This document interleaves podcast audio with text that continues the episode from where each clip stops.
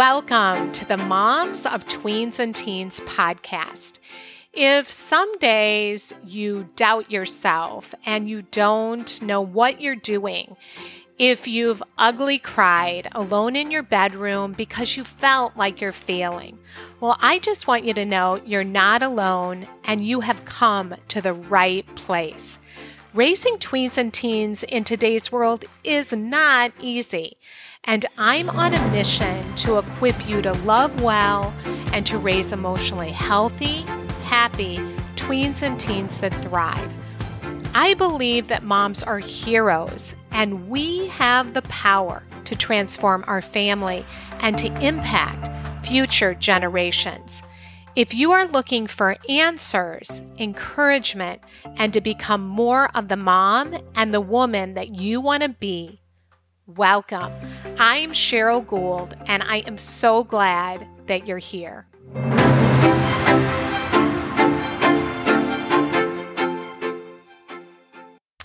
Well, hi, friend. Welcome to the podcast today. And I'm so excited that you're here and you're listening in because you're going to be very glad you did. Who here wishes that they were better equipped to help teach their kids how to manage their money? Maybe you never learned how to budget your own money growing up and you had to learn as an adult. And if you're like me, you weren't all that good at budgeting. And I remember signing up for a credit card in college and being so excited and going shopping only to realize that you had to pay interest if you couldn't pay the whole thing. And I remember also, do you remember the day when, the days when you had to balance a checkbook and I was not very good at that. And wouldn't it be awesome to raise kids who were financially empowered, where they understood the value of a dollar, they were motivated to earn their own money, and wanted to be responsible with that money, to be able to save it, give it, and spend it wisely? Well, my special guests today on the show are the authors of a fi- fantastic new book, How to Money. Love this book. Jean Chatzky is a New York Times bestselling author and financial expert who has spent decades reporting on personal finance, including 25 years on the Today Show. She is also the CEO and co-founder of Her Money, and Kathryn Tuggle, who is Chief Content Officer and Gracie Award-winning Editor-in-Chief at HerMoney.com and produces and co-host the Her Money podcast. So let's dive into how to empower your kids to take charge of how to money. Well, Jean and Kathryn, welcome to the Moms of Tweens and Teens podcast. I am so excited to have you both here with me. Thank you so much. Yeah, so good to be here, Cheryl. Thank you. Well, I am so excited about your latest book, How to Money. And I, I, can't wait to jump into this. I get questions all the time from moms, from parents, caregivers about how to help their kids manage their money. So we have so much to uh, talk about today. But I love, love the book. I love the illustrations, and this can be a really emotional topic. So I just want to launch in and ask you, you know, what led you to write this book? And can you tell each tell a little bit about your own story? Sure. I I think for both Kathryn and, and me, we wanted this book when we were younger. I know I made a ton of financial mistakes in not so much my late teens. I was actually a pretty good worker and saver. But once I got out of college, I made every mistake in the book. And it's part of our goal at Her Money as we try to bring other women along financially to just save them from some of the pain that we went through, um, to help them do it better. Because money you know it's it's interesting money gets put in a corner as some sort of a secret language, a special set of skills. It's just a life skill. It's a life skill that every woman needs to have, every person needs to have. And so we wrote this book to really try to um, put it in plain English and and um, eliminate some of the the mystery. To Jean's point about writing the book that we wish we had, I mean that is how we approached this from day one. I think that a lot of entrepreneurs say that they were inspired to start their business or invent their product um, because they needed it. Necessity is the mother of invention. And I think that that's exactly where we were with this book. We said, okay, what are the basics uh, that are not taught? And how can we convey them in a manner that is going to be compelling to a younger demographic you know how can we explain compound interest in a way that is going to engage and not cause eyes to glaze over which is really what we set out to do. Um, and i think i like many women was given the basics you know don't don't spend more than you earn. But the concept of investing the concept of negotiating for a salary those were things that were never broached in my home. So you know, we really tried to give young women the keys to the kingdom of money. Yeah, I love that. Um, I just feel like if we didn't get it growing up, I know for myself that, I mean, I learned a little bit, but nothing. I was learning a lot from your book. It's hard to give that to our kids, what we didn't get. And so I even think for for parents, caregivers that are listening to this to get the money, that to get the book and go through it. That I think yeah, discussion, a book that's used for discussions.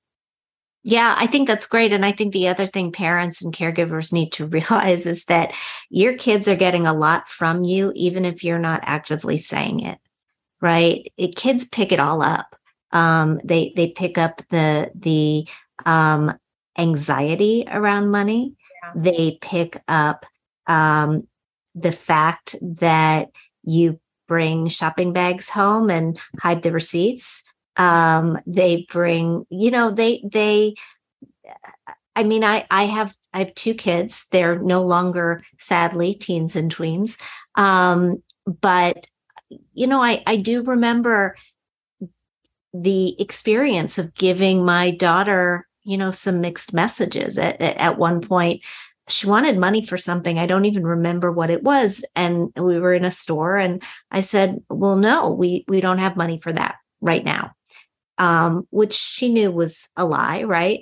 And she said well just go to the machine and get some right and and so she didn't really at that point understand while i was working to put the money into the machine so that we could take it out and it was a choice and it made me more conscious about my language with her you know made me more conscious about the fact that mm-hmm. it's a choice it happens to be my choice because it's my money but what we want is for our kids to grow up to be good makers of their own choices, to understand that money's a limited resource, that they have to choose which things are important to them today, but also in the future.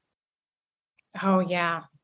And that's one of the things that I love so much about the book is just how you bring this consciousness, uh, raise awareness of even why we buy and why, you know, and I was like, oh, I relate to that, why kids feel the need to buy. And so, can you maybe, Kathryn, you can touch upon that because I think it's helpful for our listeners to hear to raise their awareness. So, um, yeah, can you speak to that, the whole social media culture and how that feeds into it?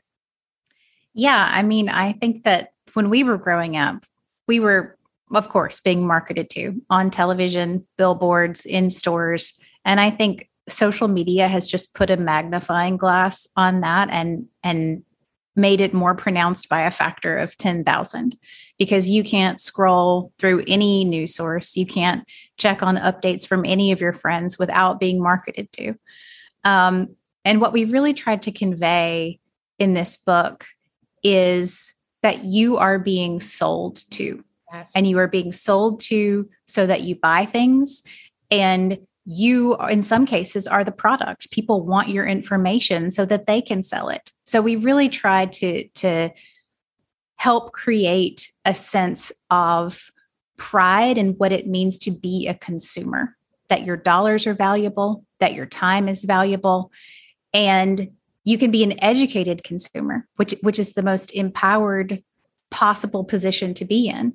Um, because when you know that you're being marketed to and when you know that you're being sold to, then suddenly all your decisions get a little bit smarter. They get a little bit more savvy. You're going to maybe take that 24 hour pause on an item before you buy it. You're maybe not going to stop and buy three bags of caramel popcorn in the line at TJ Maxx. You're maybe not going to just hastily add to cart without first thinking about it and doing some comparison shopping. And and hopefully we hope that the people who read this book will also see what influencer marketing really is that these people who you follow on Instagram are very often being paid to sell you these products. They don't actually like the product. They might not ha- even use the product other than for that one photo op that you happen to see in your feed. So, you know, we've really tried to instill in the reader what it means to be a smart consumer in 2022 because it's very different than what it meant to be a smart consumer even in 2012. It's just radically changed. Yes. I know it's like standing in Sephora and you're standing in line, you see that lip gloss and it's on sale. And it's like, oh, I think I need that. Or, you know, I, I, was looking at dresses online. Now they're all in my feed. And I'm like, oh, maybe I need that one, you know, and then I'm like, no, no, no, you know, just to become aware. Have you found that in the research that you've done for the book and with kids, just them knowing how they're being marketed to and raising their awareness around that has changed the way that they look at their money?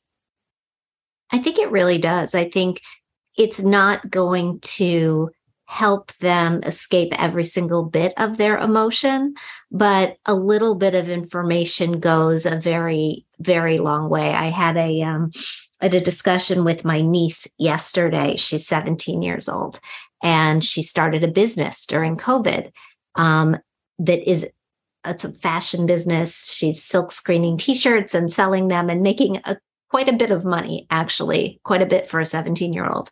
And she called because um, she was thinking about maybe tapping into a credit card or a line of credit in order to buy supplies for her future products. And I said, Well, where is your money that you're earning today is going? Where is that money going? And she she's been smart. Her father, you know, majored in accounting and he's got her putting away a third for taxes. But I said, you know, what about the rest? There's a lot of money there. And she said, Well, you know, I'm a teenager. And if you give a teenager money, they're gonna spend it. I was like, Sid, we gotta, we gotta get in the middle of that feedback loop. You know, we've got to, we gotta we've got to figure out a way so that maybe you spend some of it but not all of it and and we had a whole discussion with about how she would be opening another savings account for future business expenses to sock away money that she wanted to use for additional supplies or to get her into this line extension that she wants and she could spend the rest but it, you know it's it, she didn't know how to put those training wheels on herself. Yeah. And now that she does, I'm fully confident that she'll actually do it. And I think a lot of teens, once they have the information about what's happening, once they understand, I think what Kathryn said about the Instagram, um, TikTok stars and their products, not, um, you know, a lot of them don't get paid money. They just get paid stuff. Right. And, and pulling back the veil a little bit and exposing that truth to this audience of um, teenagers with money is uh, it's really important, particularly as you grow into an adult with money, because the goal is that once once you have additional resources, you'll be able to manage them. Yeah, I hear that so often um, working with parents about how their kids will blow through money. They'll get a j- summer job. They want them to save for the school year.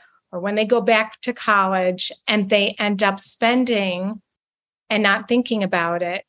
And that can be a real, and then they go to school and they're like, well, we're not going to give you money. And then the kids don't have money. And then maybe they end up caving in. What would you recommend to parents that are listening? How, how, how do you think you can help your kid navigate that? Well, first, I would say if the expectation is that your child is going to be saving and they don't, then that's on you because that was your expectation that they were going to be saving and you maybe help them get that job. But if you then didn't take those follow up steps to ensure that they were putting it in a savings account or putting it in an IRA, that's your responsibility.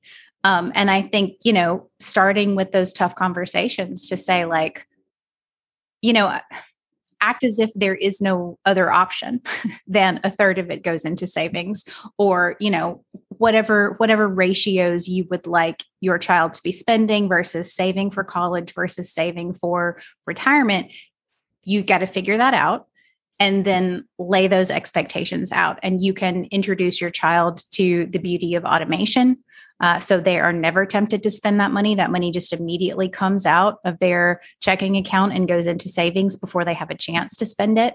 Um, you know, I, I think that there is going to be a certain level of handholding that you have to do with these first financial conversations if you want your child to be successful. I also think that allowance can be a really good teaching tool to help with this right? If you do it correctly.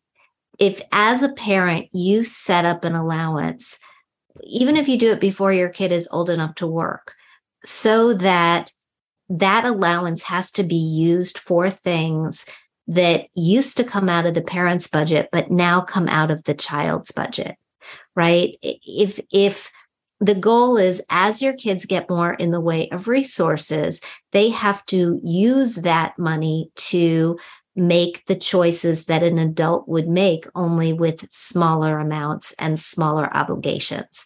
So if you decide, hey, I'm going to give you my child an allowance, and previously I have paid for you to um, buy birthday gifts for your friends. Previously, I've paid for your snacks after school when I have food in the fridge. I've paid for you to get that manicure every once in a while. I'm going to give you enough money to get some, but not all of those things. And you're going to have to make choices. And then kids absolutely have to work because there is a big difference between um, what they're willing to buy with their money and what they're willing to buy with their parents' money. Right. It, it's yeah. once it's the hours of their time that have been spent to earn money that could be used to buy that t-shirt they may not want that t-shirt all that much right? It may i mean i've i've had conversations with my own kids you know well i'm i'm i would like to buy it with your money. I don't want to buy it with my money. Well you know to that i'm not buying it. So now you make the choice. Yeah yeah.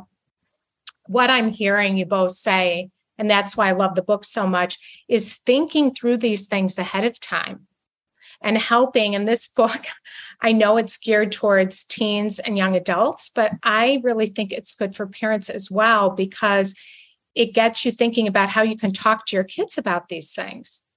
And allowance is one of those things. And what you were saying, Kathryn, too, is just getting, you know, having that conversation when they get that job, how much money they're going to be saving and that part of that money is going to go into saving.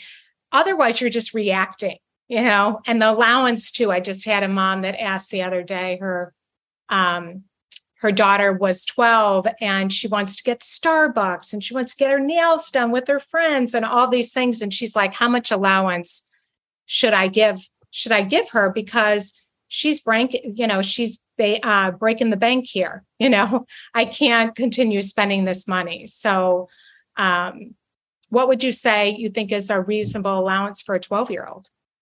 I think it's completely and totally dependent on how much of that stuff your your um, listener, your community member believes that her daughter should be buying. Right? If if she thinks that one manicure every two weeks or a month is is fine and Starbucks twice a week or once a week is fine, then she should give her enough for that and tell her if she wants more, it's time to start babysitting. yeah, I love it. That's so good. It's time to start babysitting. So, what are a few of your budgeting tips? Can you share just a few of those that you share in the book? So, I don't really believe that you can budget. Um, you can budget front to back.